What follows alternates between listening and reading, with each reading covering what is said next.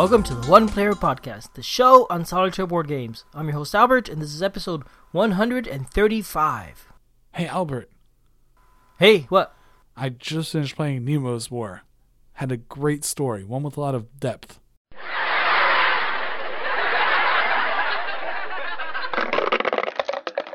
All right, hello everybody. Welcome back. Welcome back. Albert, did you survive the darkening of Oh, I did. It was so awesome. Oh my gosh, that was the best thing ever. It really was. How how did you enjoy the darkening of the world? Also known as the solar Mhm. eclipse. Um, it was pretty good. I enjoyed it. We went out to, to the zoo to see how the animals would react to the solar eclipse. Did they notice? They some of them noticed. Uh, all of them decided it was time for dinner because it was dark. That's yeah. So so where I'm at in Greenville, we had totality right, and I saw it for for about two minutes, and that was pretty neat. You know, we're we're there and we went to a picnic at my wife's job. She was actually working during the eclipse. She was doing an eclipse event, and so we, so you know they had the the stadium open and and there's a free show and there's a scientist talking all that and during the eclipse everybody was there and cheering. Apparently it was amazing. We went to the other end of the school and hung out at this at the auditorium which is a big field. And we had a picnic and stuff, and then it, you know played some games. Then it got really dark, and it was just super cool. You know, we had totality for about two minutes, so the the sky got dark. We saw a few stars here and there, and the horizon was sunset. You could hear all the animals and or squirrels, not squirrels. I'm saying the the bugs that went out chirping and all that. It was just really neat. and my poor kids, about two minutes after, no, yeah, about two minutes after it was over and and the the totality had ended and it started getting light again, I turned to them and said, "Well, kids, summer's over. School starts tomorrow." they hated that, and they hated that. Rude. it was it was worth it. Yeah, because you know this it was a pretty neat way to to end your summer break with an eclipse and then back to school. I never had did anything like that growing up. That would have been awesome. but yeah, it it was pretty darn neat. I am so glad to have been a part of it. I just think you'll get to do another one about seven years. Yeah, but that's not going to come around here so much. It is going to go through upstate New York apparently, um, where my wife grew up. So we'll probably go there for vacation. That one. And see another totality. That'd be nice. Yep, yep. Pretty exciting. All right, do we have any games to talk about? I mentioned we played games during the clips, but they weren't even solitaire games. You were playing games during Well, the actual no, eclipse. no, during before the eclipse, we got there around eleven, and we played game. We had a picnic, we ate, and then we played a few board games. We played set. I played chess against my son, and I think we played something else. Interesting. Mhm. Um, no, I actually uh, been playing a couple of games. One of them I wanted to mention because it's a pretty small game, so I don't know if it'd ever get up for a full review. Okie dokie. Okie dokie. Yeah, Okey dokey. That's the name of the game. That's- O K E Y D O K E Y. Okey dokey. Um, from Tasty Minstrel Game. It's a small box game, and the idea of the game, it's pretty abstract, but you are organizing according to the theme you're organizing a group of musician animals that have to get and you have to get them all in tune totally abstract the real point of the game is that you have a hand of cards which is constantly refreshing from a shrinking deck and you have to play those cards out into five rows where each of them have restrictions on placement. So every card you do, you have to finish off a full column before you do the next column. You can only play in the same color as previous ones, so you have each row is its own color. You have to do in ascending numbers, and each row, each column, excuse me, have to has to have only one, one and only one reset card played into it, which resets it back to zero for increasing in numbers. Um, so it's just got it, very abstract. You have cards, you put them out in, in specific rules about where you can put the cards, and if you can finish off all ten row, all ten columns, then you win the game. And playing it, by the way, multiplayer, I keep confusing. I keep saying columns and rows incorrectly. Also, when I actually play it, because you can hear me saying it now, and it's totally confusing to people. I apologize to anybody who's played with me. Okay, so you actually maybe setting up the cards in rows, not columns, or, or, or something, but that's okay. No, you, you you set them up, and each row will be its own color, and you have to finish off a whole column before you go to the next column. Okay. I think I got it. So, and so there are placement rules about how you put them out. Um, And it's a co-op in Solo, it is a co-op game. Um, when you're playing multiplayer, so everyone has their own hand, and it's limited information about what you can tell other people. You can't tell them the numbers in your hand. So when it's solo, you just don't play with other people, and the only limited information is you have no idea what the deck is going to give you. Mm-hmm. Okay. So just a bit more Reduces the frustration of trying to deal with people who do not think strategically, aka playing with my seven-year-old daughter. Yeah, I, I tried playing Hanabi with my kids once, and that lasted for about two minutes. And then we all gave up. No, I mean she was relatively good with it. She actually enjoyed playing with it. She kind of got it, I think. Although she did make a couple errors in play, like for example, after a one, you want to play a two or as close to a two as possible. And after a reset, you want to play a one.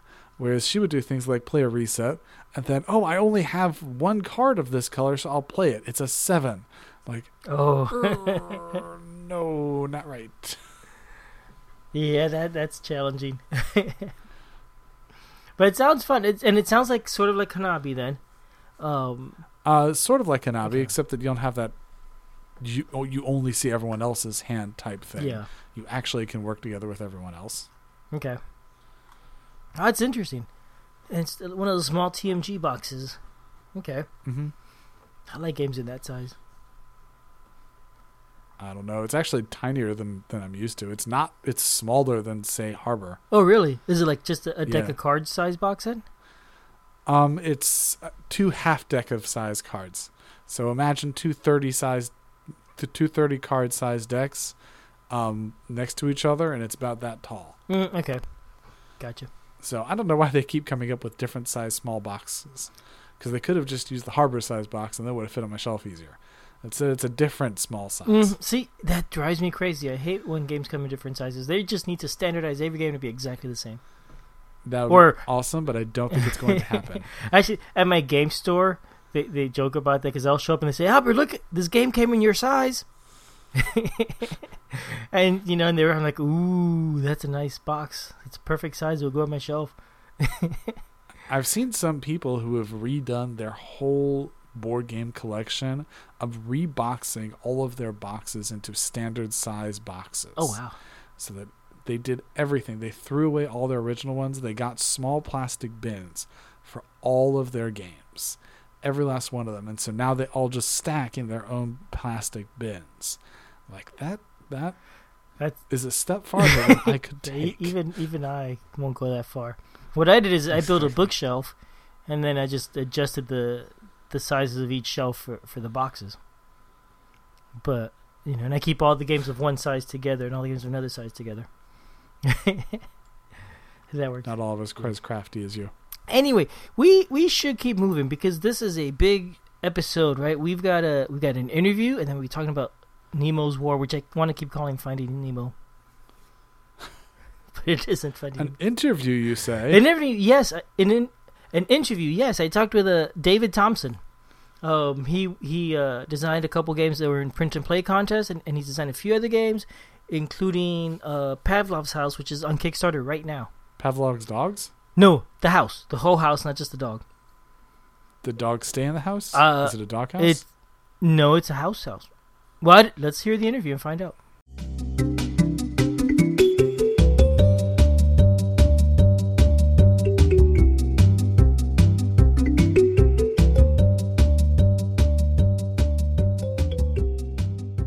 All right, today I am talking to David Thompson, a designer of a, a few games, um, winner of a print and play contest or two. Is that right, David?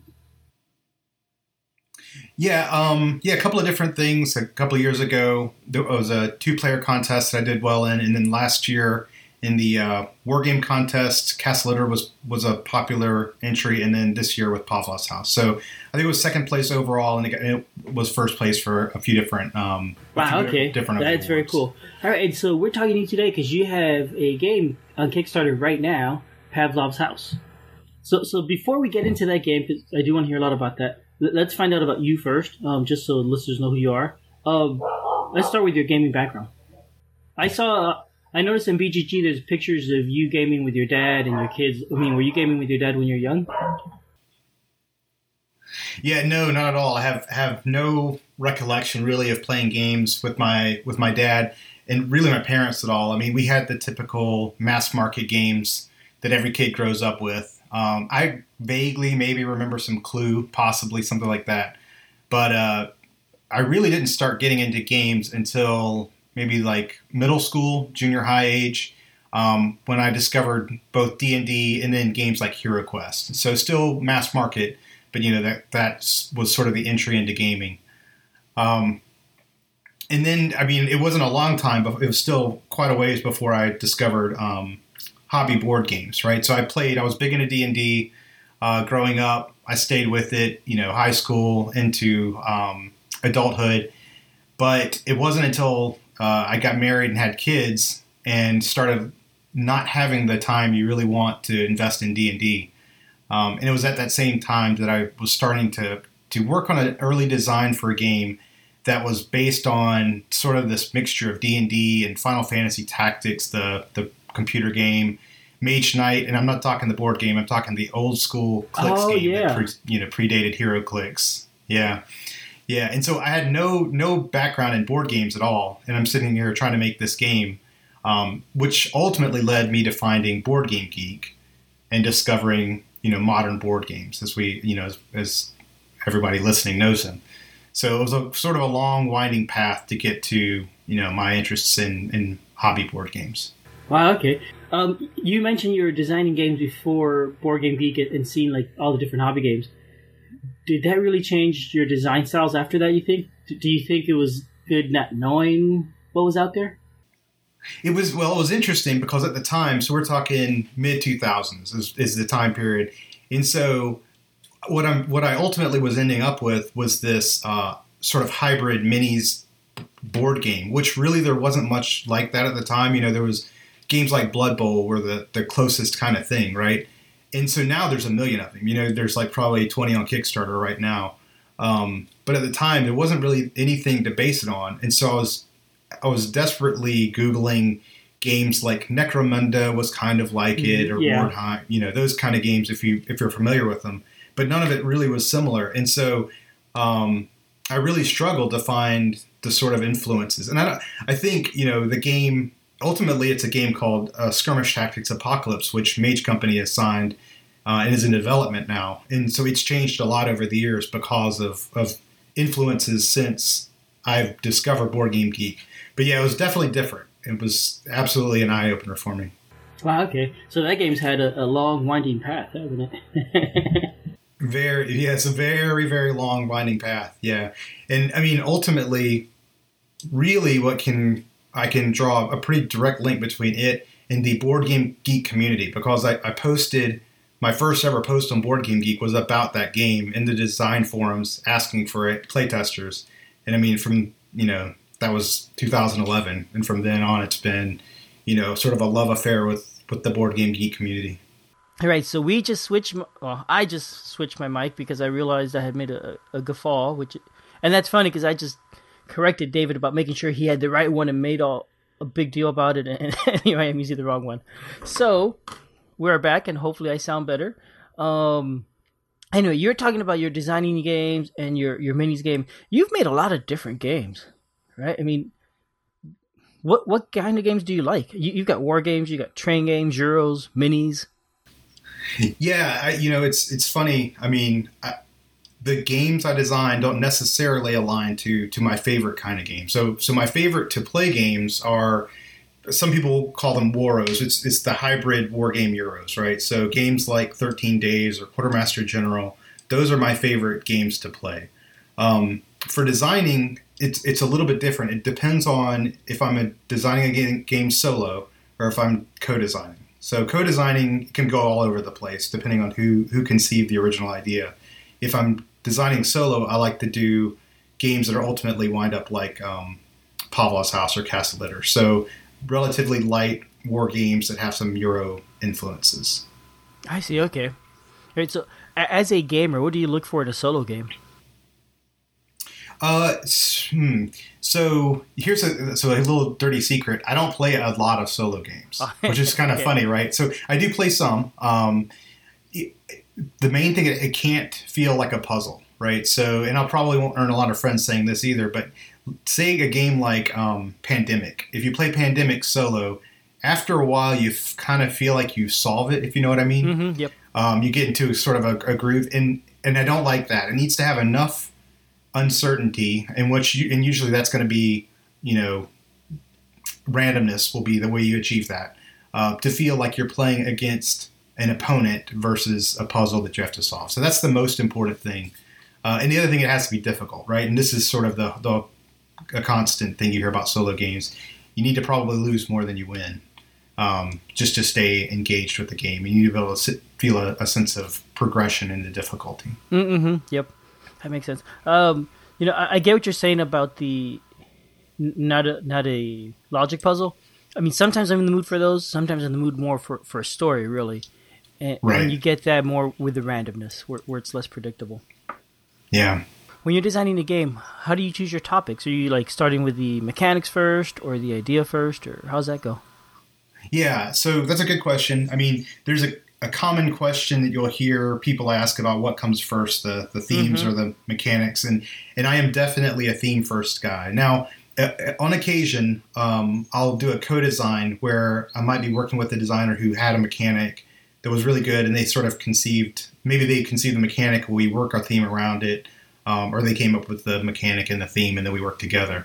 I, I, that's ne- that never happens with me. So I, I, usually find something I'm interested in from a from a theme perspective, and then I'll build the game from the ground up around that theme. I see. Okay.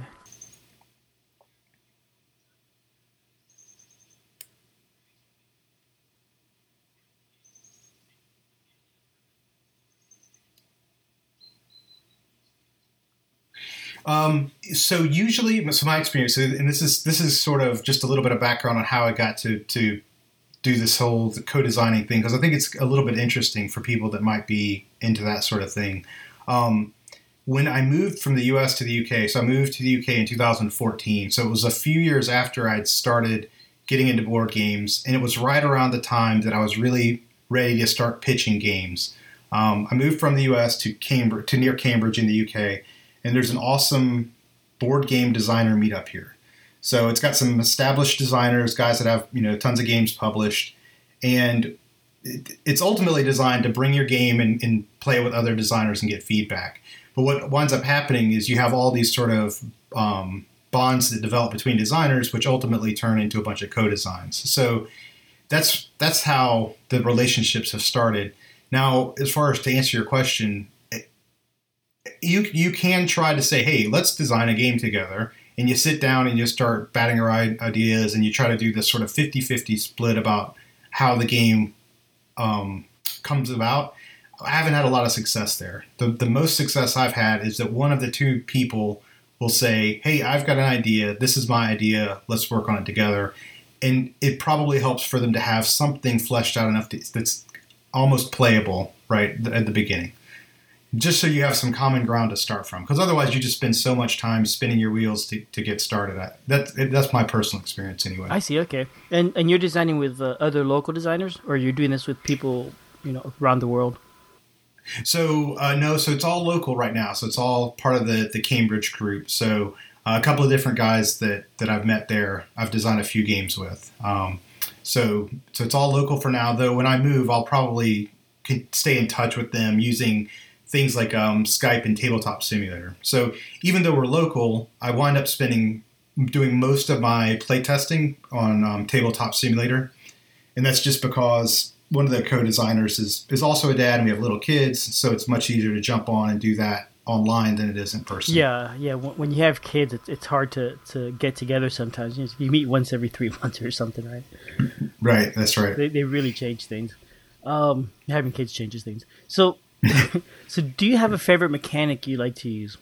No, not really. So, I mean, it's like you mentioned, a lot of my designs have been all over the place thematically, and the same is true mechanically. I mean, um, there's obviously a lot of overlap between Castle Itter and Pavlov's House, and that's because Pavlov's House is essentially a sequel and an expansion. So there's, there's overlap there, but otherwise, it, it kind of runs the gamut. Um, I've tried all sorts of different mechanics. Whatever whatever really helps evoke the theme at the time is what I will ultimately land with. So it's really just sort of like picking the the right medium to convey the message. Yeah, that's right. That's right.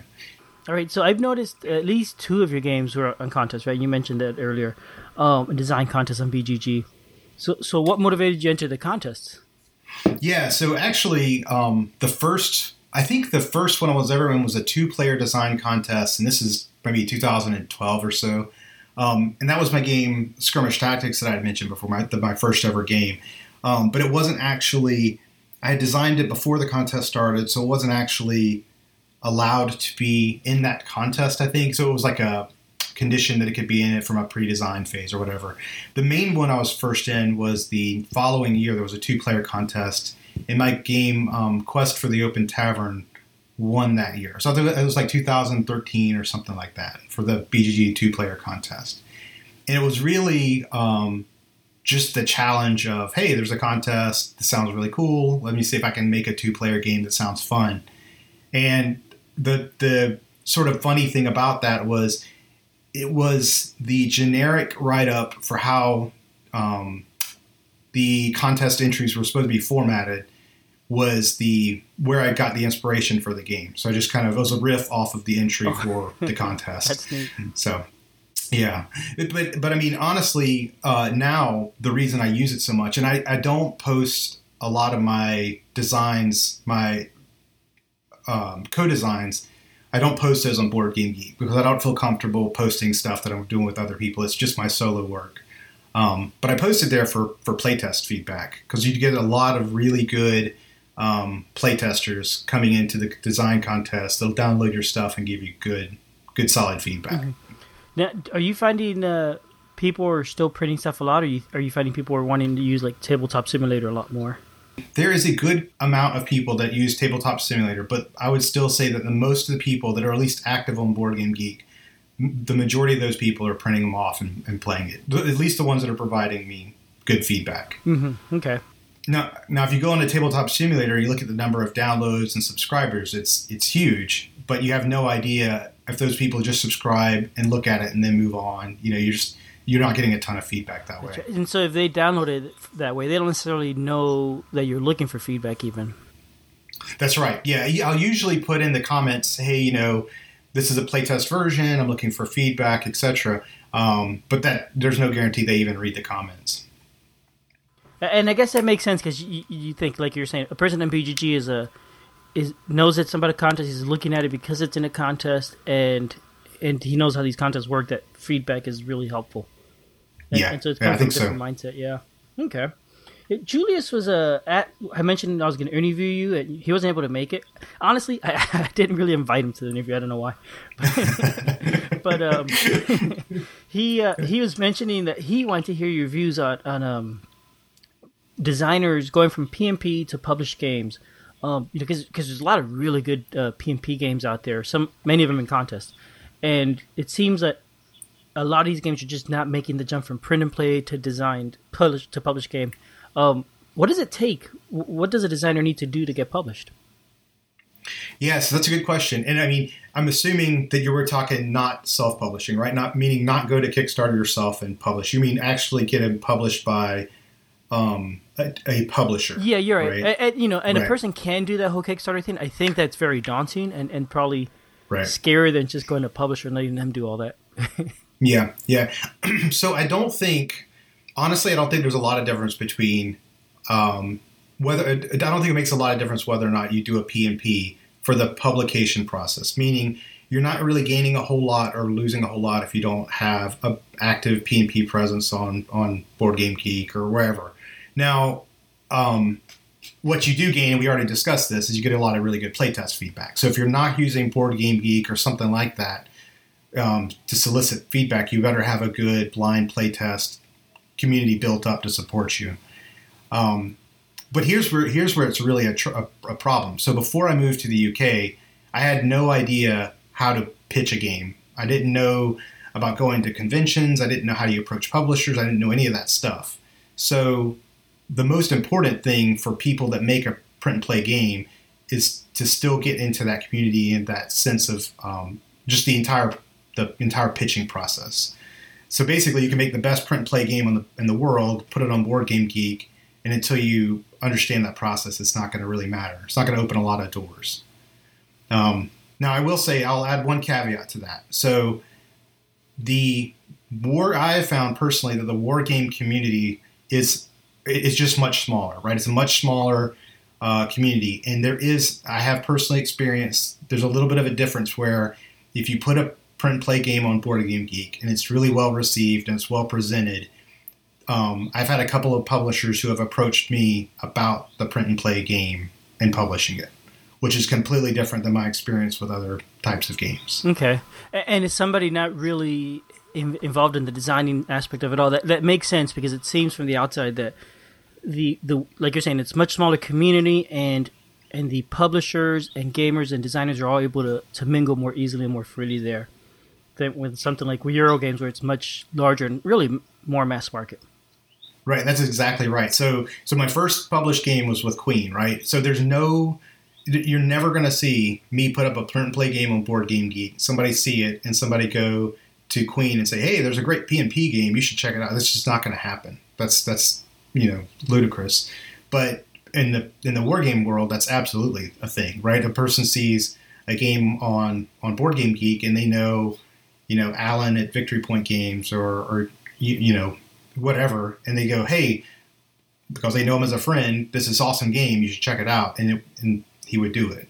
So it's just a different. It's a, the just a different community. I see. Okay. So so how did it work for you? If you can say, um, going from print and play to getting published, you're you're taking your games to the designers, or, or they came to you.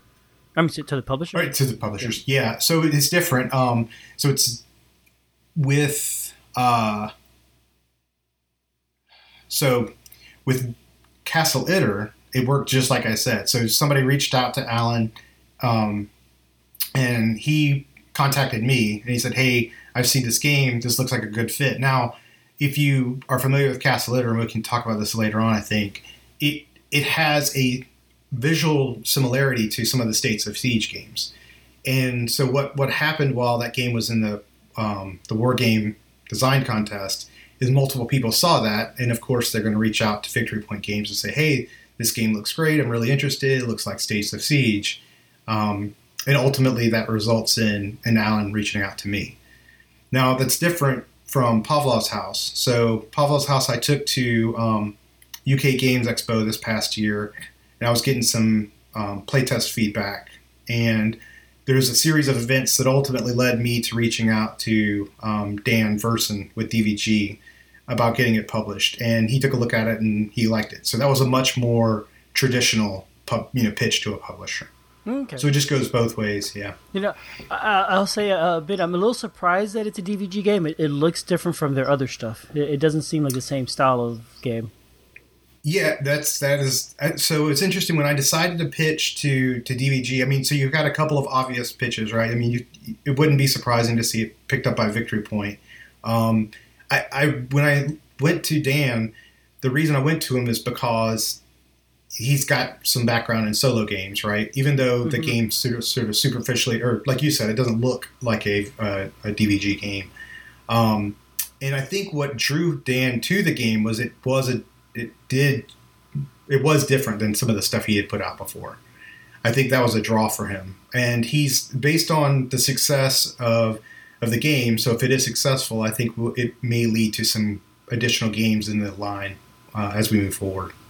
Nice. Okay, that'd be cool.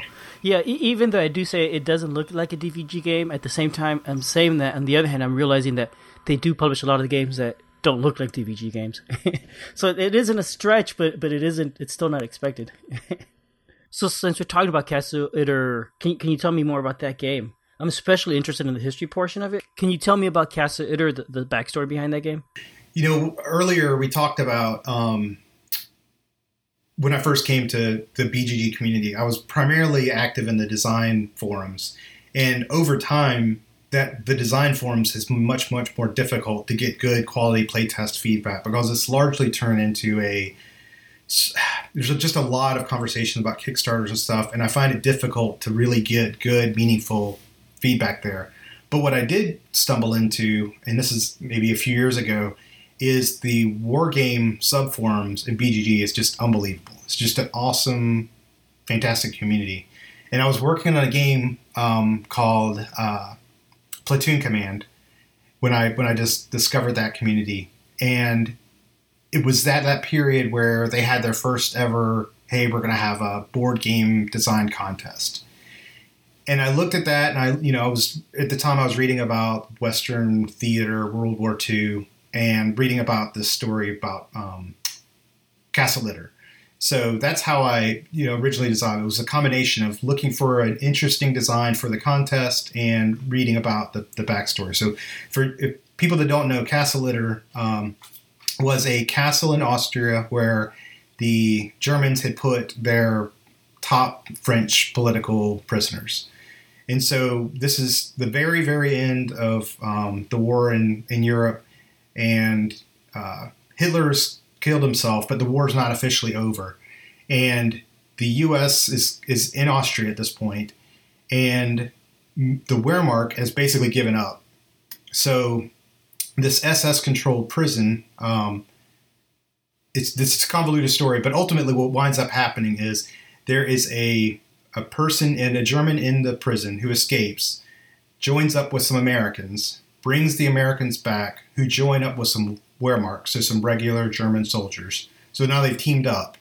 They get back to the prison and they defend the prison against SS. So it's the only time in World War II where you have Americans and Germans fighting together. And so they're defending the castle from SS assaults. Wow, okay. And this takes yeah, so it takes place over the course of you know like a basically a day, and so you you actually during the combat you actually have Americans, Germans, some French uh, prisoners, and an Austrian resistance fighter all working together to to defend the castle. Wow. Okay, that, that's pretty neat. So, a couple questions. You mentioned it happened after Hitler died, before the end of the war. That was that was a really short period of time, right? Like yeah, it's like it's like a week. Yeah, it's like a week. It's like a week. Wow, yeah, okay. I think. Yeah. Okay, and, and then the other question: when I saw Castle, it immediately reminded me of the video game Castle Wolfenstein. Are are those two places related? Like, is Wolfenstein based on this or something? Do you know? I don't know. Okay. Yeah, I'm not. Yeah, I don't know that. Okay, I remember that was a game where you're in a castle and you're trying to escape, and it's guarded by Nazis. It was a video game, right from the '80s or from the '90s. Yeah, I remember the video. I never played it, so I'm not sure. Yeah. Fair enough. Um, and so this is going to be published by Victory Point Games. I already picked it up. Do you know if they're adding a multiplayer option, or is it too early to talk about any of this stuff? No, so um, we're just going to keep it completely solitaire. Okay. Yeah. So yeah, it's, it's unlike yeah, and it's unlike Pavlov's House. Like so, if you compare them, Castle Itter is a purely tactical level game, and it really focuses specifically on the the solitaire experience of defending the castle right? Which is very much different if you look at Pavlov's house, which is derived from it but expands on it and adds the, the multiplayer aspect. Yeah, okay. And then the last question about Castle Itter when's it going to be available? So we're still very much in development, and so no no a date for that. Got it. Okay. Um, and that's interesting because cause I I guess in my mind I had imagined that when a game comes out of the contest, uh, if it does well, it's already going to be gone through a lot of design and it's basically ready to publish. But I guess that's not always the case. Um, maybe he wants to change it around or something. Yeah. So yeah, it's so keep in mind too that while like around the time that it was signed by Victory Point and and up through now, they've been in a physical move. Oh yeah, right. So right. so yeah, so I've been working with a couple of different developers in addition to Alan. So um, you're right. I mean, Victory Point, they they want to definitely do their due diligence in the development process to make it the best game possible. So basically, we're just um, taking it kind of slow, but slow but steady, I guess we'd say. Yeah. Okay. And, and I guess it makes sense in that maybe maybe the game that you pick up a game as a publisher, it is it is well designed. It's a complete game. It's fun and playable, but it's not exactly the type of game you publish, and so you want to make it fit your your company's uh, style better. So so you may want to redesign a little bit. I see. Okay, that's interesting. Um, all that stuff is interesting. It, it's something I know nothing about. Um, but let's let's talk about Pavlov's House now, because really that's why we're here today. This game is on Kickstarter right now. Just came out on Kickstarter what three four days ago, I think today from today. Um, and it's already uh funded and and hit the stretch goals. So so that's pretty cool. Uh, tell us about this game. Yeah, so you know we've talked about it a little bit. It's it was essentially it started as the successor to Castle Itter. So you know, Castle Itter was well received in the first contest, so it you know at the same time I was finishing up the design on it. I wanted what was the next in the series going to be? How can I kind of push the the system in a new direction? And so I entered it in the the subsequent contest. Um, a lot more research went into Pavlov's house. So for Castle Itter, it's a self-contained event. It took a day. You know, the, there's a lot of English language um, literature to, to, draw from. It's not sort of shrouded in myth, and that's the exact opposite of Pavlov's house. So we're talking about something that that took you know a couple of months. Um, there's a ton of Soviet propaganda that you have to kind of get through. There's really bad sort of circular Western reporting that doesn't help, and so it, you know it was months and months and months of research to get Pavlov's house even started. Um, and so ultimately, what happened is the design was going to start much more similar to Castle. It was just going to be this tactical defense of a single building over the course of a couple of months. And throughout the design process, what I realized is, hey, it wasn't just a bunch of guys in a building defending it like it was in Castle Itter. This is the entire, you know, supported by all different elements of the Soviet army that was fighting for Stalingrad. And so as I started adding these higher level, these operational level elements to the game, it became obvious that I was going to have to, to change the scale and the scope to incorporate that, which then kind of led to how it became not only just a solitaire game, but you can play it two player co op. So you can have one player playing the tactical defense of the building, and you have another player playing the operational level, you know, all the elements in Stalingrad that are supporting the defense of the house, but not actually physically there. Uh, so it's not only is it cooperative, but it's asymmetrical cooperative. Super, super asymmetric. Wow, so it's cool. it's yeah, it is it is unlike you know so games like um, Days of Ire, which I love, right? It's a great cooperative experience, but you're largely doing the same kinds of stuff. This is hyper asymmetric. So you have one guy who all the operational actions are these card driven action selection mechanisms where you're just doing um, managing resources, that kind of stuff. And then the tactical defense is much more um, selecting actions for these tactical units to for all the combat. So it's a lot more dice rolling, a lot more randomness. So it's two very, very different feel um, experiences. Oh, I see. Okay. And so talking about co-op games, um, have you noticed any uh, resistance from from war game community and co-ops? I mean, I've just seen there's a lot more co-ops lately that are war games, and to me, that's very, very different. I guess. Yeah, no, so not at all. So now so it helps that there's that this is essentially at its core was designed from the ground up as a solitaire game, right? So it's not it's not a, a co-op game or a competitive game that has a solitaire variant. So I think that no matter what, even if somebody didn't like a co-op, it's easy to just kind of dismiss that and say, well, it's a solitaire game, so I don't really care.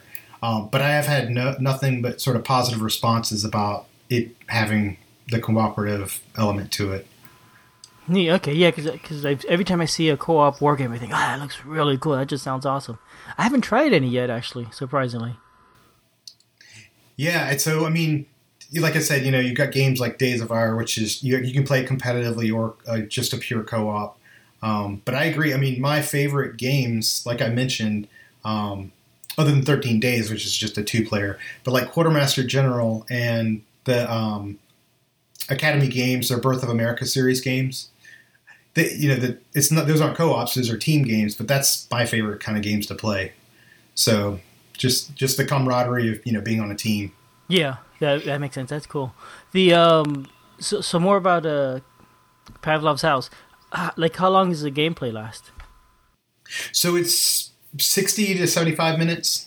Um, I mean, almost every game that I play clocks in right around 60 minutes, but over time I took all the playtest feedback and they were consistently 60 to 75. Okay, that's not, that's not a bad amount of time. And so I guess you you've tuned this to be a little bit challenging. Yeah, um, so there's different levels. Yeah, there's different levels of, of difficulty, of course. Um, so you can, the game plays the same, but you can add a set of what's called tactics cards to the German assault. So there is an element of the game. You know, I talked about the two different parts of the Soviet style that the the, the players are playing in solitaire or um, cooperative. But the way you're you're being attacked is this deck of German cards that is driving the AI to sort of a constant assault, and that's where you know, some people have said it, it looks similar to the States of Siege games in that regard, where you have the Germans who are moving across um, four different tracks at the at the building, and so there's a deck of those cards that are are driving the game towards um, that constant tension. And you can add a set of what's what you know what I've called tactics cards, and that's what drives up the difficulty. So you can choose the different level. Um, and then there's a separate sort of variant that we've added. It's a third player variant where you can actually make it a, a competitive game. So you can have a player controlling the Germans um, using those cards and it, assigning which of those cards they want to use. Oh, cool. Okay, very nice. The um, the board is in th- is there's three parts to the board. Is is that right? Like three different sections. Yes, it's divided into three sections, and that correlates to the to the sort of three areas that I just kind of laid out. So you'll you'll see on one side of the board is the tactical area where uh, one of the Soviet players would be controlling, or you know, if you're playing cooperatively. Then in the middle is where the German um, troops are assaulting the house, and then on the far right side you've got the operational, so sort of a zoomed out view of Stalingrad with all the different elements that are supporting the defense of the building. Cool. Okay, I see. Um, what else? um, I think I'm out of questions. Honestly, what what else should uh back or gamers know? People know. The, the only other thing I would say, um, so there's going to be people that probably listen to this and they're like, oh, okay, that's cool. You know, it sounds like a good game. I should look into that. I will say that the reason you probably would want to back it instead of waiting for it for retail is there's a couple of things that are, um, well, there's one thing that I think is really important. It's, it's a Kickstarter exclusive, and it's the companion book that I wrote to go along with the game. That's right. I meant to actually Yeah. that. So you wrote the book. Yeah, so I wrote the book. It's basically the result of all the research that went into the game. Um, and you know, there's nothing. I would say that there's nothing earth-shattering in the book. You're not going to find some great discoveries about Stalingrad at, at large, for sure. You know, it's just a, it's a primer for Stalingrad. Um, but like I mentioned before, it's really, really, really difficult to kind of dig through all of the propaganda and, sort of bad Western reporting on Pavlov's house. There's not a lot of good original English language um, research. So it, there is a section on in there specifically where I talk about kind of getting through a lot of that myth and really setting the story straight on on what happened during the battle, um, because there's just a lot of perpetuated sort of inconsistencies. So I think it really helps if if you're into that, if you're into the historical background for a game, uh, I wouldn't want people that uh, to miss out on that book. So I think that's the that's the most interesting. And since it is a Kickstarter exclusive, once the campaign's over, you know, it's, it's probably going to be unavailable. Wow. Okay. And and uh, reading the description, it, to me, it sounds like it's a sort of like an Osprey book in size and format. Yeah, it's. I mean, right now it's 44 pages. That- It probably it could get reformatted when it goes to print, depending on how exactly that gets you know set up. But you're right. I mean, there's a lot of. I put tons of maps in there. Um, there's actually uh, on the Kickstarter page. I've linked to um, to the, the draft book, so you can actually just download the PDF and look through it and you know see what it looks like inside. But yeah, there's tons of maps and appendices about you know every single guy that was in the building and what their rank was and their job. All that sort of you know detail is in there. I don't think we talked about it. I said I was out of questions, and I didn't I? um, Pavlov's house is named after somebody that was in the house, right? I, I, you know, immediately the name triggers Pavlov's dog, right? The famous Oh, dog of course, yeah. Yep, yeah, yeah. No, so it's named after um, Yakov Pavlov, who was a sergeant in, and, and he led uh, the storm group. So storm groups were something that the Soviets developed during Stalingrad, largely, where they would send in small groups of guys and take buildings. Right. So he led the storm group that took the house from the Germans originally. But this is, I'll give you an example of what I talk, what I mean by the myths. Right. So if you go to almost any place, if you just Google Pavlov's house, what you're going to get told is hey, he led the defense of Pavlov's house, etc. And the reason for that is at the time the Soviets wanted to use this as a piece of propaganda. And so they basically said that a sergeant led the defense of this house for a couple of months, and it was a small group of like 24 guys. So in truth, he really led the defense of the house for like a day or two, and then a, lieutenant came in, and the lieutenant led the defense for two months. Um, so I mean, it, it's that sort of stuff that and, and also we have to talk about things like you know they held the house for 58 days, and what actually happened is the Soviets, um, the the army that was in charge of Stalingrad, told the guys who were defending Pavlov's house to attack another building, and most of them were either injured or killed. So it's not that they defended the house for 58 days; it's that most of the guys were killed and then re- reinforced. So just things like that, you know, and, and all that's in the in the book. But yeah, it's named after a sergeant. That's fascinating. Um, it, you know, I, I don't know a lot about the Battle of Stalingrad. I I listened to a Dan Verssen, no Dan Verssen, I'm sorry, Dan Carlin podcast on the subject. It was fascinating. Um, but from what little I know, it, it doesn't sound like the story is is actually necessarily unique. It sounds like a lot of the type of battle that was happening in Stalingrad. It's just that somehow this one became mythical and famous.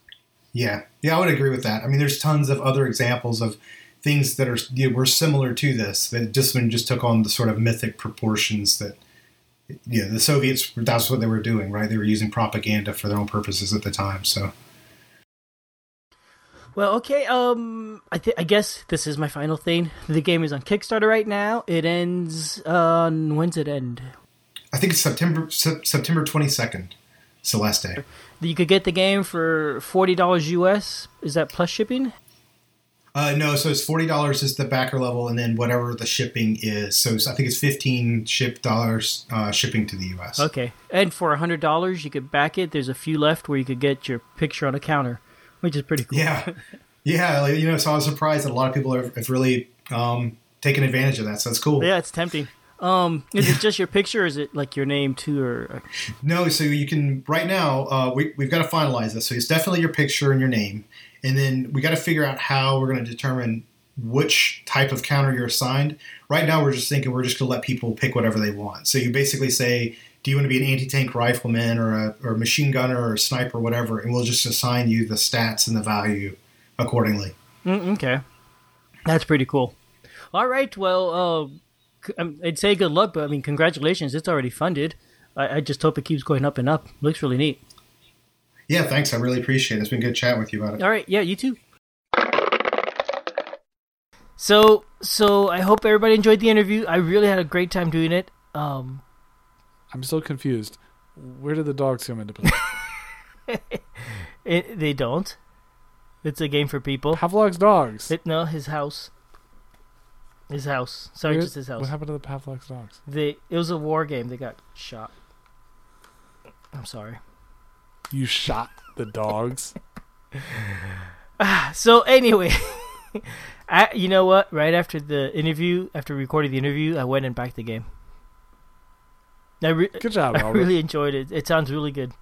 I couldn't help it, especially that uh, that stretch go for the uh, the book telling you about the uh, Pavlov's house and all that, all the history behind it. Probably make more sense if I could actually say something sensible about the Kickstarter instead of continuing to reference Pavlov's You know, it is a war game, so Oh God, never mind. Run away. you know. come to think of it, in the interview we talked about how you were giving me a hard time the episode before. Why? What did I do? Um, when when you apologize for being mean to me, oh yeah. that, yeah, because he said uh, he said, "Oh, that was so funny." Because I told him, "Man, I'm such an amateur with this audio thing." He says, "No, th- that's great. I love the podcast. Like that that thing where Julius apologized to you was so funny." Um. So Albert, do you consider Nemo's War to be a war game? It's got war It's title. got it does have, War. and you know what? I think it's a, it, the rule book is sort of like a war game rule book. oh, is it? You think I so? do. I think the layout is yeah. So yeah, I'd say it's a war game. Absolutely. Ish. Dang it. okay, well, let's go ahead and talk a little bit more about Nemo's War then, shall we? All right, let's do that. Let's get into it. Um, the the game we're talking about is Nemo's War, right? This game you get to be Captain Nemo, right from the Nautilus, Twenty Thousand Leagues Under the Sea, Twenty Thousand Leagues Under the Sea. right, which is a story, if you don't know, written by Jules Verne in 1869, and is an adventure. Uh, this man gets sunk. He's in a ship. It gets sunk by a submarine, which I thought was a sea monster because they've never seen submarines, and he gets rescued by the submarine, and they go on this big adventure all over the world. it's not that they've never seen submarines. Submarines did not exist at that time. I don't, yeah, I don't think they did, right? And No, they did yeah, not and that's the thing. But they got sunk by the submarine, so he thought it was a sea monster. But it really was a submarine. Okay. So anyway, the the game is based on that novel, which is I think a fantastic adventure story. Okay. Um, actually, I covered the original. This is a second edition of the game. It was kickstarted right a couple years ago, and it just finally came out in the last couple months. I actually covered the original edition way, way back in episode number twenty. okay. yeah. Uh, so I mean, if if you want to go s- hear that first, you know, we'll wait for you. I'm not gonna go I back. recommend you don't. I wasn't there back then. You know, I sounded like there was no one to rein in. yeah, and, and that was before before I started sounding so professional like I do now. So Ah. yeah, actually, actually, you know, it was a good episode because there was also an interview with um, I interviewed Tom Decker, which had designed a, a few games for the uh for Victory Points game, and then also talked about the states of siege games in general. So I thought it was a really interesting episode. I've enjoyed that one a lot. So anyway, welcome back from listening to that. If you did go hear it, if not, I'm glad you stayed. So that was a summary uh, about the game, as well a bit of a tangent. Well, let's go ahead and summarize the basic mechanics of the game. Uh, in Nemo's War, your goal is to not fall to one of vi- various failure conditions. This is one of those games that has a very limited way to win and multiple ways to lose. You lose if any of the three primary resources of the ship, that is, Nemo himself, your hull, or your crew, should ever become completely depleted. You lose if there's ever not the ability to have an extra ship come out during the board during the placement phase, which happens each round or you lose if you aren't able to accumulate enough points by the end of the game. Mm-hmm. You also lose if your nor- notoriety maxes out at the track. Yes, which is different for each type of game that you're playing. But yes, if you also, yeah, okay, fine. I don't need to repeat it. The way to win is by ensuring that you get enough points over the course of the game.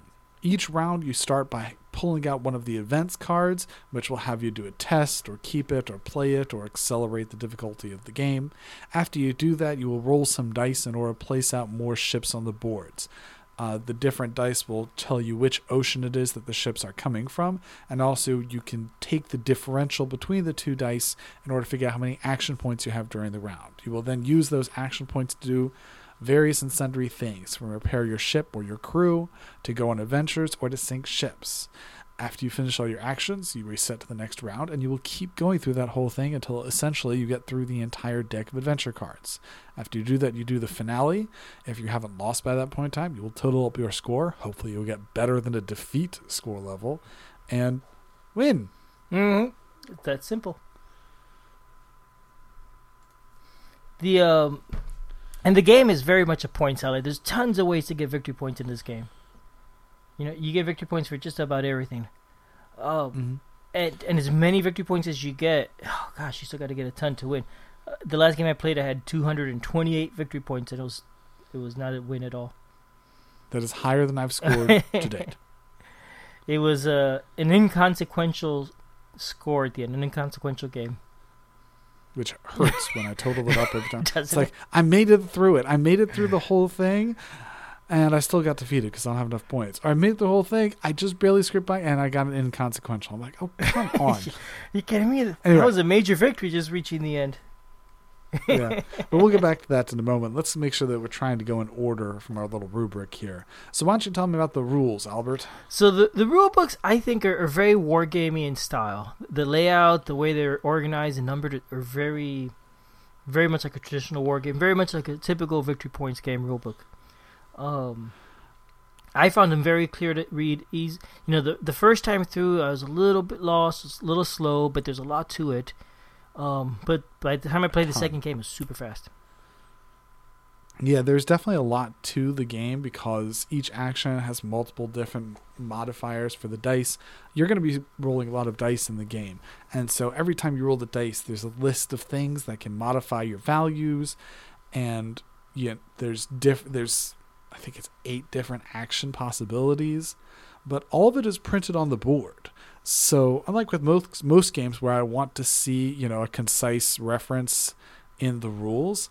In this one, it was much more helpful just to have it all printed on the board. I really liked that. Mm-hmm. Yep. That that made the rules really easy to keep referencing. Yeah, that's right. The right. only time after the after the first time, I really only ever pulled out the game to figure out how to set up the event deck, and there is such a beautiful graphic for how you set up the event deck right on the rules. That makes it so easy to do it. It was great. Yeah, that's right. The first time you, you kind of read through it and, and you fumble through it and and all that. After that, it's just super easy. Just look at the picture, you know exactly what to do. The and the Uh-huh. whole rule book is like that. It it's got a sidebar in every page, and the sidebar either has some history or some history or flavor text or, or examples or, or little notes on how to do stuff without having to read things in depth. And I found that very very nicely done and very very usable. Yeah, the only problem I had with that is that there's a couple rules in the sidebar that aren't mentioned anywhere else and that aren't mentioned on the board. For example, how much damage you take when something goes wrong, right? So for many of the tests, you if you exert a resource, which means that you gamble with a resource in order to get a benefit towards your dice that resource, so you lose that resource in addition to whatever bad effect there is. But when you're doing some when you're doing battles, it's different. hmm You you get attacked, and you, roll two dice, and you take if you fail, you take damage based on your lowest number. Right. Right. And if it's if it's a 1, well, no, it's No, no, no, but this is oh, hold it just a second. It's not just when you're doing battles though. It's every single time. If it's a 1, so you lose one of those resources. If it's a 2 or higher, so then you lose two of those resources. I was okay. I totally missed that rule. I didn't. I never saw it in the sidebar. Yeah, it's under results for when you're exerting results. If you fail the test or your attack fails or your test action result has a red title, you lose an amount of each ship resource type wagered. This amount is equal to 1 if the result of the lowest die roll for the test was a 1, or 2 if the result of the lowest die roll for the test was any other result. Ah, okay. You know, I'm. I totally missed that. and I'm kind of glad I did, because I, I only ever Right, lost it one. It, it makes it a lot harder because that rule means that you start jumping down much faster. Gosh, yeah. And Right. and so you don't want to commit resources sometimes. you don't want to commit resources, but you really have to. I always was. Yeah. Just about. Very rarely was I not committing ship resources, but you know, for example, when I'm doing when I'm doing an attack or when I'm getting damaged by attack, I want to roll a 1 because even if someone if one of the warships is attacking you, so the amount of damage they do to you is based on the lowest number they roll. So I want them to I want to re- fail big so that they do less damage to me. Mm-hmm. Gosh, yep. but all of that is not mentioned in the sidebar. It's not mentioned very clear. It's not on the board, and I wish it had. I wish it had. Mm-hmm. Well, you know, another thing. I, sometimes I I wish the rulebook had an index. It doesn't, but even though it didn't, I always found it pretty easy to find the right section in the rules whenever I need to go reference them. So so there is no index, but I didn't find it a big issue. Did you did you notice the, the missing index or table of I contents? did. I did notice. Well, I would have preferred if on each page it would have said this is rule one or rule two, because a lot of the times, a lot of times the book says refer to rule ten or refer to rule tw- twelve, and I would go, oh wait, which where is where is rule 12 Mm-mm. Is there a table of contents to let me find rule twelve? I'll just flip through and find rule twelve. Yeah. It's not too hard because the numbers are in order. They are. Yes, that is true. but they they don't necessarily correlate to the page. Yeah. That is true. But it would have been easier to find it. It would have been easier to find if it had had on the top corner, hey, this is rule 12 or something like that. Yep. yeah, as a matter of fact, the, the, one time I was looking for, for Rule 10 and I went to page 10 and I couldn't find it. It took me a little while to figure out what it actually meant. so Mhm. I'm giving you a hard time, but it, re- no, it really was a little bit tricky. Yeah. Um, but mhm. overall, the rule book is pretty good. Yeah. I think that there are some things which could have been better. Um, you know, these facts that we're bringing up. But overall, the rulebook was pretty good in my opinion. Yeah, I, I agree. I, th- I think we're just looking for stuff to complain about at this point. I mean, here's the um, when when something is really good and there's those couple minor flaws, they tend to kind of stick out. Yeah, you're right. That's true. You're right. Um, so the theme. Have you read Twenty Thousand Leagues Under the Sea In high school, in high school? Okay. Do you, did you enjoy it? Do you remember? Uh, yes. Okay. Um, well, are you asking if I enjoyed it or if I remembered it? Yes, both. Double question.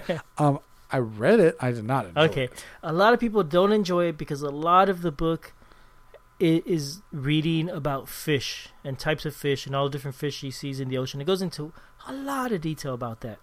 Um, most people find that part boring. I think if they cut that out of the book, it would be a lot better. the The game, I think, covers the theme pretty well, except for the fish. So, so if you're somebody that really enjoyed the fish section, this game's not for you. Otherwise, I think this game is a really good fit with a theme. How recently did you read the book that you remember it's a lot of fish? Um, probably about five years ago. I've read it a few times. I've I've enjoyed it a lot, and I don't mind the fish. So apparently you like the book. Yes, I do like the book. Absolutely. Okey-dokey. no, no, Nemo's War. Okie Doki's the other game. The the um so the theme, the reason I think it's well implemented is because the the game has a deck of cards, right? You already mentioned.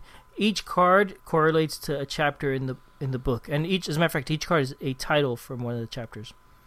Um, What really? hmm Yep. So if you set the cards in order, you could basically instead of doing a random adventure, you could reenact the, the story a little more closely that way. Really? Mhm. Which is which is pretty Huh. neat. That's cool. Yeah, yeah, that is neat. Um, when you play normally, you shuffle up the cards, and it's so it's different every time in random. But if you wanted a more historical or or literary version, I was gonna say, this is fiction. yeah, I, what is it called? A literary version? I don't know. More true to the book, whatever. Representative. Yeah, representative. So so it does fit the theme well. However, it does deviate, I think, because you know, for example, when you start, you get to pick from four different uh, motivations, and you know, that really wasn't in the book. I think he he sort of did all. Four, He had all of them. s- he sort of did, but yeah, but you didn't pick one, and so I, I to me, I feel that's like a little bit of of. course, you didn't but- pick one because most people aren't just one motive. Yeah, It's a game, you're right. It is a game, but it does fit well. I think overall. right? You know, you can really when you can talk about what he was doing all those times and talk about what his his final motive was. Especially since in the course of the game he can switch between one of them during Act 3 Mm-hmm. Yep.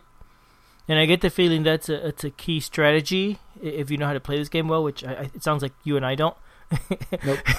but but you know, I, I assume if you're going, your game is not going the way you hope, you might be able to switch to the strategy that you actually seem to be scoring best against. That may require more dynamic scoring. We may get to that later. Mm-hmm. Okay. So let's let's move on from the theme to the components. Sure. Let me actually just mention this dynamic scoring for a second. One component that the game provides for you are a whole bunch of little scoring tokens for all the different things. And if you want during the course of the game, you can keep track of your scores every single time. Every single time you earn a point, you can keep track of it on the little scoreboard. Okay. Mm-hmm. Have you tried doing this? Albert? No, no way. No way. No. Okay. I did try doing it. It's super fiddly. Yeah, I bet it is.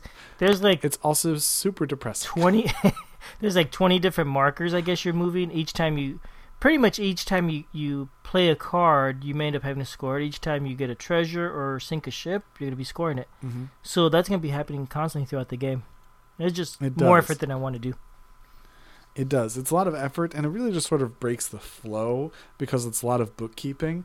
And for me, having done it once, I didn't play particularly well that time. And I could see that I was not playing well that time. When I'm playing otherwise, I get to the end of the game and I go, okay, I made it through there. How much points did I get in the end? oh, I lost anyway. but when I'm scoring it, well, as I'm going, I can see I'm losing, I'm losing, I'm losing. I may think I'm winning, but I'm losing. yeah yeah th- th- that sums it up pretty well yeah. So the the dynamic scoring tokens that'd be great if it were an app that can tell me that, but I don't want to deal with it. mm-hmm. That's really what that comes down to. So all those are just sitting in a bag at this point in time, and they will probably never come out of that bag yeah unless I'm playing multiplayer and I can just sort of stick somebody else and like your job is scoring. that, you know that's not a bad idea and you know i bet you if you've played the game 20 or 30 times then you have a, a really strong sense of of things and, and keeping track of the score may be a lot easier and more useful at that point It may be. if I want to become a professional Nemo's War player. Mm, there you go, professional. It's a good career there. Um, so okay. Besides besides that, the rest of the components I think are fantastic. There's a little plastic sub- submarine, a little Nautilus. Um, the there's great cards. Everything's cardboard. It brings two because of the Kickstarter. I don't know if every copy brings it or just the Kickstarter editions, but there's a little wooden notoriety marker and a wooden Every action copy. marker. Okay. Um, and they're just great. All the components are really neat. There's all these little extra components that may or may not get used depending on which event cards get drawn. Um, Mhm. and there's cardboard punch outs for each of those. And I assume you have no problem with the cardboard punch outs in comparison to the earlier laser printed, right? N- no, these are great. So, so I used to have the old edition, right? The it wasn't the laser printer edition; it was pre-laser printing stuff.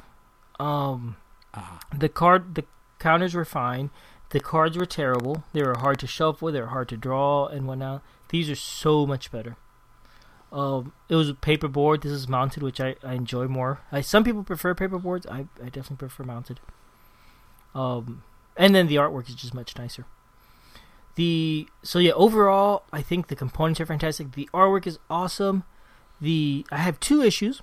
Well, I have one issue. Other people have a second one apparently. I, I, I just want to say, by the way, the artwork is really great. Yeah. They went over the top on the artwork.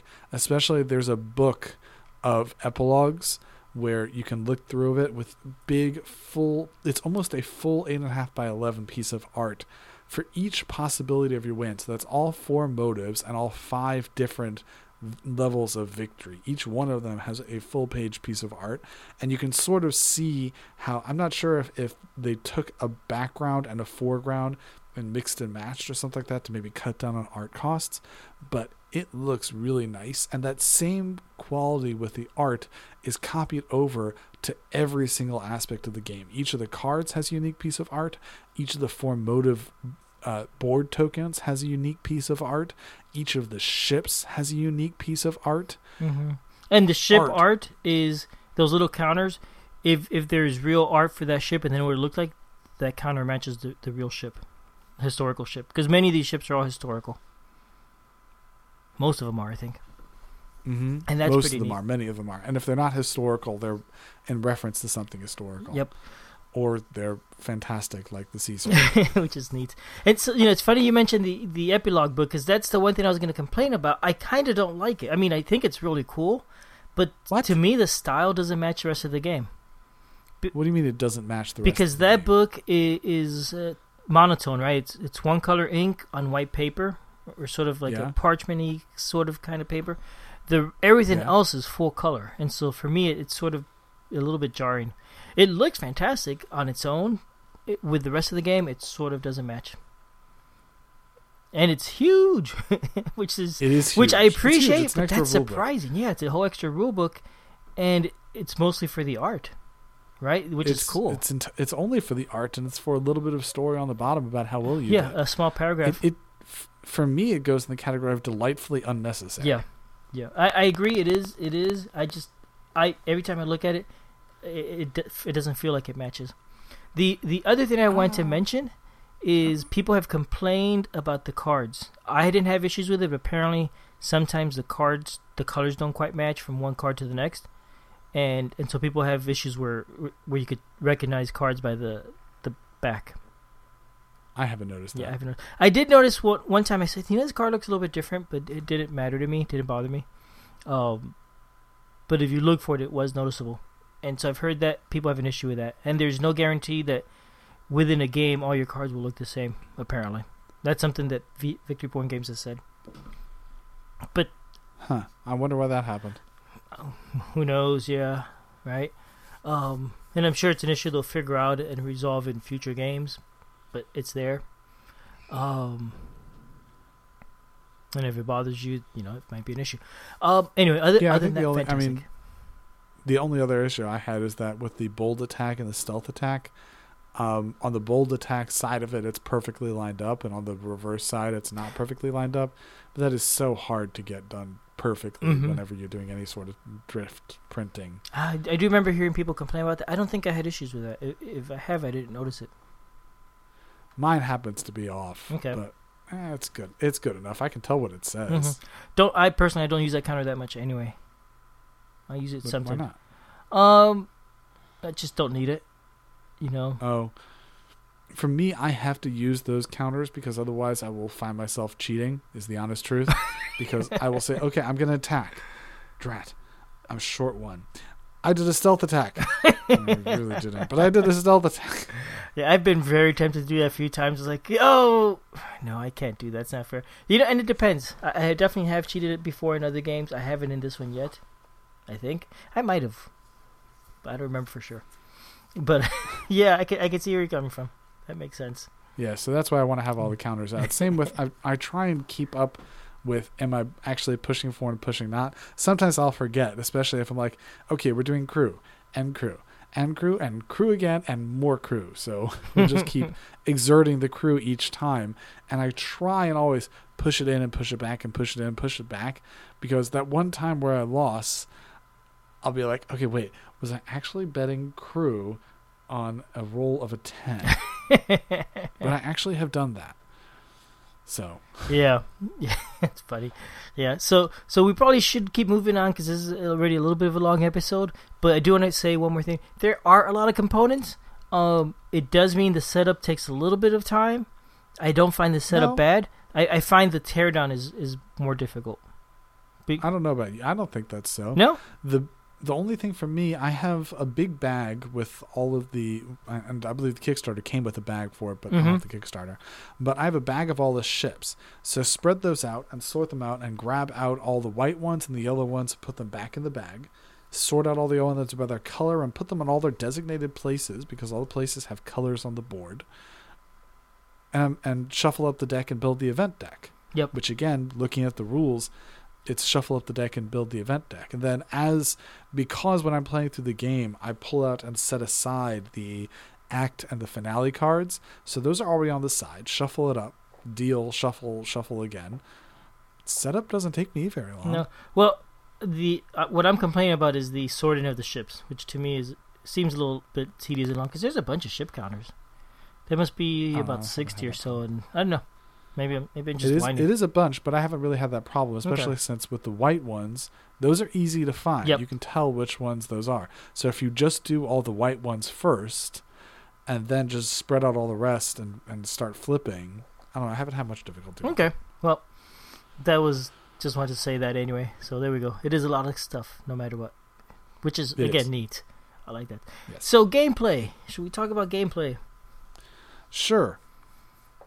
Do you want to say something first? um, so I I think the game is really fun. I really enjoy the game. I really enjoy exploring the oceans and all that, and going through the event decks. Um, the the one thing that I that playing this game makes me think of is it feels like a typical victory points game. My experience, victory point games usually have a deck of cards. Each turn you draw a card. It has some sort of event that you have to deal with, and then you do a lot of dice rolling. A- And that's exactly what this game is like. And to, to me, it feels very typical VPG, which is fantastic. Yeah, there's a lot of dice rolling in this game.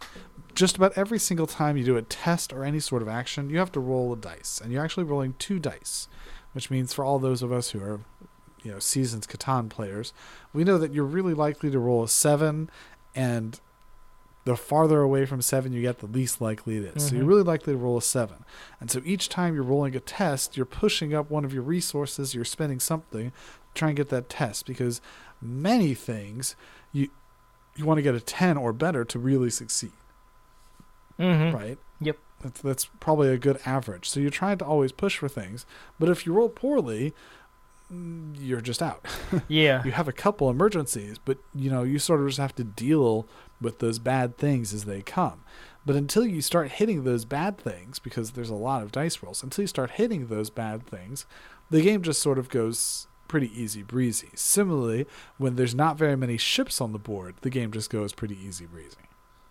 Mm-hmm. Yep. Yeah. Once once the board starts getting crowded, it slows down a little bit each turn, but I didn't think too much. But no matter what, there's always dice rolling every turn. You know, Yeah. at the beginning of turn, you're gonna draw an event card that might cause you to roll dice. Um, then you have to roll dice to, to see what ships you place, and then you take your actions and most, if not all, your actions require rolling dice. I think they all do. Now, because there's so many dice rolls, and because it's two dice at the same time, so it still has that margin around seven, and you can push it and you have the emergencies, it didn't feel like it was too random. no. I don't think. It did feel a it did feel fairly random. And when the dice wanted to start hating on me by rolling double ones all the time, which can be cataclysmic failures and make you do a bunch of damage, um, that that can just hurt the game. That that cataclysmic failure, I don't know why they made it into in, in the game, where if you roll double ones, all of a sudden you're just taking a ton of damage. Mm-hmm. Yeah, what I do Oh, is I just there. don't roll double ones. I'm not quite sure how you do that. I use one player guild dice. I replace the dice again with a game with one player guild dice. and so you're saying you whenever you roll the one players, you just get rerolls. yeah, they're free rerolls. Doesn't everybody use them that way? no, actually, I didn't get any. I haven't gotten any double ones in the game. But I've gotten double sixes a few times. I just got lucky this game. But you know, yeah, I've gotten double. I've gotten a couple games where I've gotten double ones three or four times in a game. Ugh. But here's here's the thing: the game you, you, you mentioned it, it's random because you're rolling dice, and and there's ways to to make it easier by by uh, spending crew and stuff like that. And as long as everything's going well and you're succeeding in your rolls, it's fine. But the second you fail few rolls, it becomes catastrophic because suddenly those crew that you're spending are, to give you bonuses. well. Yeah, they're not working as well. Your die roll modifier goes from a three to a two to a one, and, and that really hurts. Yeah. And, and you got to deal so with now that. Now you have to run away, lick your wounds, heal up, and come again. In the meantime, all the ships in the seas are starting to fill up, mm-hmm. and that may not be so easy at that point in time. So, for me, the beginning of the game just feels really easy breezy. And you know, I sit down, I'm enjoying a game, and this is easy. And then things start to go wrong. I'm like, okay, this is getting a little bit difficult. Well, how do I do this? How do I start fixing it? By the end of the game, inevitably for me, it's like, oh god, now what do I do? I'm going to die if we don't end the game now. What do I do? Yeah, the, I find the end stressful. I, I do, but uh, I find it a fun stressful. Don't get me wrong, but boy, it is stressful more than most other games. And just to make sure it's clear, by the way, even though there's a lot of dice rolling, since you, it's an action selection game primarily, so you have to figure out what actions you can do that are going to give you the best chance for results, the best chance for getting the most amount of victory points. And it could be adventuring, it could be taking down ships, it could be whether you want to do salvage or tonnage, which is getting points or upgrades. So there's a lot of different selections you get to make separate from the dice rolls about how you are sort of trying to curate your game towards success. And unlike with some other games that are pure randomness, there have been some games that it's literally if I roll well, I do well. If I don't, I don't.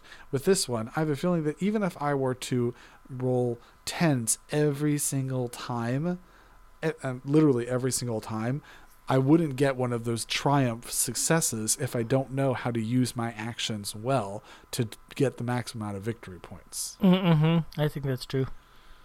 Yeah, because you need to to figure out what actions you want to do, and it, a lot depends on what your motivation is that you've chosen for the game.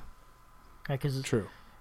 if, if you play uh, an exploration motivation, y- you want to do a lot of science and stuff like that, and a lot of exploring. you have to know where that science comes from and how to balance it with Mhm. taking out ships a little bit when you need to and then reduce that with insights and how to run the right balance of all those things. Yep. Absolutely. Um, was there something else I wanted to mention? Uh, uh, uh, my notes. It's also a very long game. I think the box gives an estimate of 90 minutes. For me, this is one of those times when I've really been wishing I had like a board game table um, where I could sort of pause the game and come back to it because the game is, feels very pausable. Each round feels relatively short because you take the event, you do the placement, you do your actions, and you keep doing that. There's a big deck of events. And being able to pause when I'm getting tired, either because there's been so many stressful decisions and because I'm really feeling under the gun, or just simply because it's going so long, I'd love to be able to pause this game. Mm-hmm. And so it has felt really long for me. Yeah, and it, is a game that you could pause easily too. I mean, if you have that opportunity or that luxury, right? You, you, this is the sort of game you can pack up easily, though. Packing up would be hard. Too many bits. Yes. But but it, but if you leave the game, like I was playing tonight, and I we paused for dinner, and I came back, and it's easy to to continue. And if you finish a turn up, next turn you're just gonna draw a card and start over. And I think it's very very tactical, not a lot of long term strategy necessarily. So it's easy to to leave for an hour or two and come back and figure out what you want to do next. right.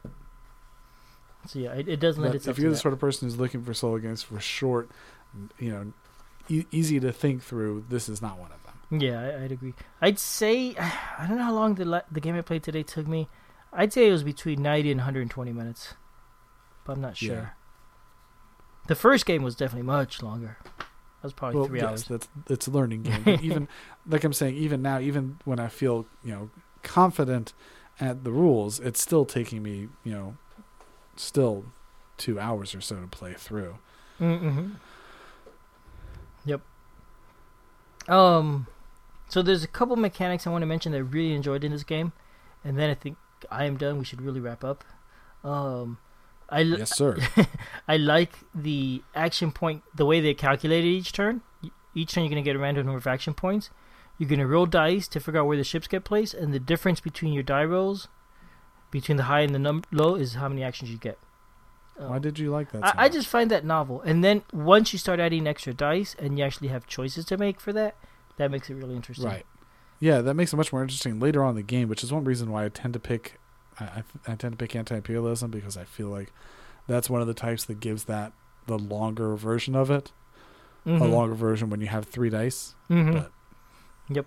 I also like the event deck. I, I, I like that. Like I've already mentioned, it's a classic VPG mechanic. I just like how each turn you draw a card, and it's only going to change the flavor or the feel of that turn, or potentially can. Oh, and just just neat.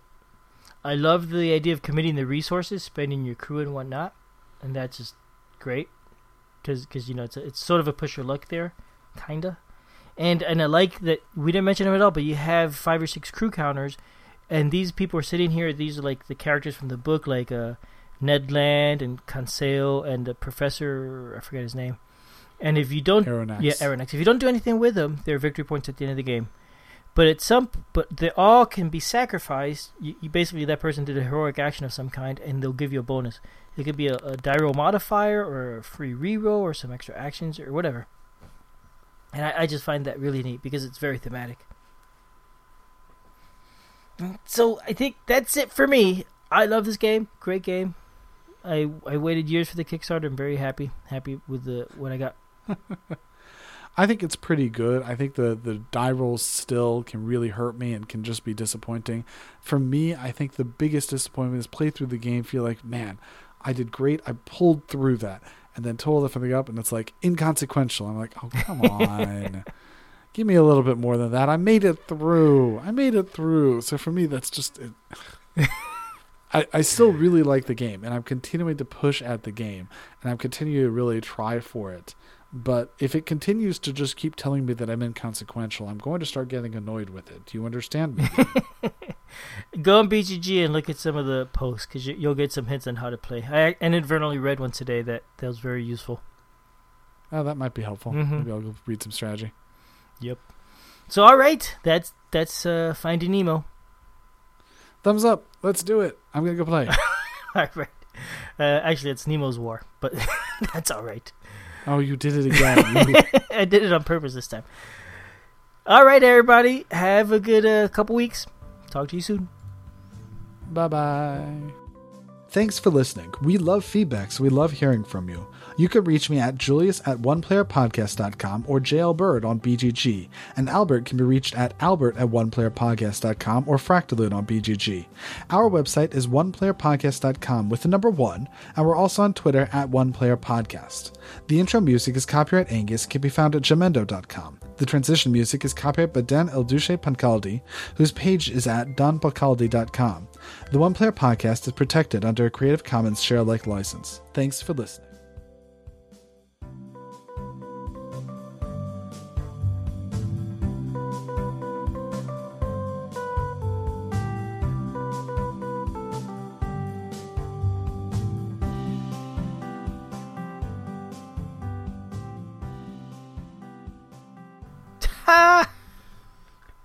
We'll probably cut that laugh out. oh yes, we will. Yeah, I'm gonna kick out a cat while we come back. Wait, I thought we were talking about dogs. What was that about cats?